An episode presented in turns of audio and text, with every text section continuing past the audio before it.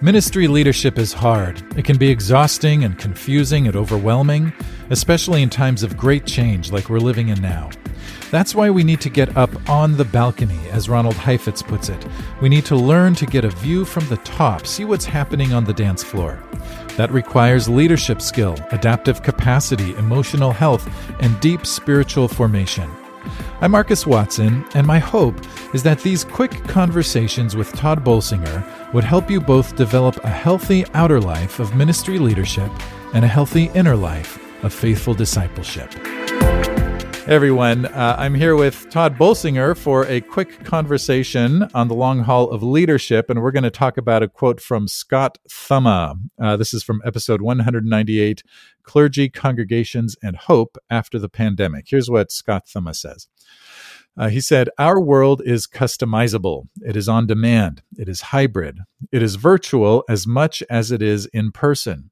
In the rest of our lives, we've come to understand that's how the rest of the world works. So we really have to think about how do we make our congregations reflect that. And just for context, uh, let me just say that Scott Thumma, uh, director of the Hartford Institute for Religion uh, Research, and also the principal investigator in a study titled Exploring the Pandemic Impact on Congregations. And so it was in the context of that study. So, Tod, hi. Uh, uh, let's talk about this, you know, in terms of adapting during the pandemic. In this case, he's talking about hybrid, but what else is there to think about as we think about adapting in these ways? Well, this is a really interesting um, quote for us as, yeah. we, in, as, as, we think about adaptive leadership, because many times when people think about adaptive leadership, what they mean is, oh, we adapted. We now use PowerPoint instead of right. overhead projectors, or we now use, we now stream instead of, and, and that's actually not what adaptive leadership is about. Mm-hmm. That, those are interesting, creative solutions. Yeah. Adaptive leadership is about your values, yeah. your behaviors, your attitudes. So in one sense, I think he's a hundred percent right. The world is more hybrid, and I think the future is going to be more hybrid. But what I mean by that is what does it mean for us to think about the values about what do we value about say building community that then could be enhanced by or served by um, online worship right right uh, like like not um, if if we tend to go toward like quick fixes mm-hmm. you know mm-hmm. hey we need to we need, then i think we're going to be in trouble I think right. if we learn that a rapidly changing world where the reality is people check out things online before they show up. You yeah. do that with a restaurant, you do that with a car, you do that with an institution, a university, right? Yeah. Yeah. Um, but they still, there still needs to be um, a different kind of way of being together. That's going to yes. require us to be wise and discerning. And I yeah. think, I think his, he's right about the reality but I think reality doesn't necessarily become um, the dictate about what we do. Yeah. So, so what I hear you saying, in some sense, uh, in one sense, is that uh, hybrid worship is really a technical solution to a technical problem. Uh, would you say that? Yeah. Yeah. Yeah. Yeah. yeah. yeah. Hybrid worship is a technical solution to a problem, which is, um, and that we have the capacity to do it. Almost yeah. all of us have the capacity to stream right. stream our services. Right.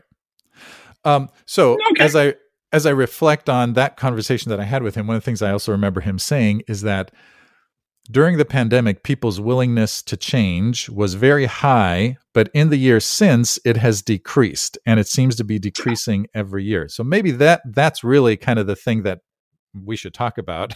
uh, what do you think about? Have you noticed that in your own work? Maybe a decrease in willingness to adapt as opposed to when we were in that crisis.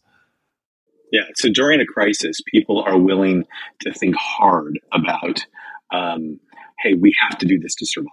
Yeah. So we'll take this on. Yeah. Um, now that we're beyond it, people are like, yeah, but now I want to get back to what's familiar. And so people then get resistant to change. Yeah. And what we need to actually think about is how to do good, wise, enduring change. Yeah. And that takes more work and it takes more self reflection. Yeah. And so the reality we're in is, yeah, there was a lot of folks who were willing to be really creative and really do interesting things during the crisis. But when the crisis is over, they want to go back to the status quo. Right. And what we're talking about is long term adaptation um, to a changing environment, not a quick you know cl- uh, climate change. It wasn't it wasn't as Andy Crouch and others said in their article. Mm-hmm. We weren't. It's one thing to face a blizzard. It's another thing to face a changing environment. Right. And so, what does it require of us to do really good, thoughtful adaptation to a changing environment? Yeah. And so then for those pastors who are facing a reduced willingness to change, what would you say to them? Well, I think this is interesting. When we work with congregations, we start with okay, don't start with what we need to change. Start with what will never change. Hmm. Mm-hmm. Get really, really clear on your on your deepest values. Yeah. And then after you get your values, then ask if these are our most important values, then what are we willing to let go of or change to take care of these values? So that that becomes different. And so, for example, I know a lot of older folks who were shut-ins who be, who began to deal with technology because they just didn't want to be alone. Yeah. And that's great. You can use yeah. technology to make sure people aren't alone. The value is I don't want people alone. Yeah. The, the value isn't, oh, let's get everybody an iPhone. Yeah, right? Yeah, right, right, right, right. Once you get clear on the value. Yeah. Um, and this, this happened in lots of settings with you know, the use of technology or the use of anything innovative. Yeah. Once you get cl- cl- clear on what will never change, yeah. then you can be, be prepared right. to change everything else. Right. Um, and kind of paraphrase of Jim Collins and Jerry Porras. Right. We love people, therefore hybrid worship, something like that. Right. right, right. Yeah, that's good. All right, here's the quote one last time. Uh, Our world is customizable, says Scott Thumma. Uh, it is on demand, it is hybrid, it is virtual as much as it is in person. In the rest of our lives, we've come to understand how the rest of the world works. So we really have to think about how do we make our congregations reflect that. All right, thanks, Tod. You got it. You got it. Well, thanks for listening to this quick conversation with Tod Bolsinger. If you find the Spiritual Life and Leadership podcast valuable, would you share it with someone you know? And would you also rate and review the podcast? That helps to make the podcast more findable for others. Again, thanks for listening, and I will see you next time here on Spiritual Life and Leadership.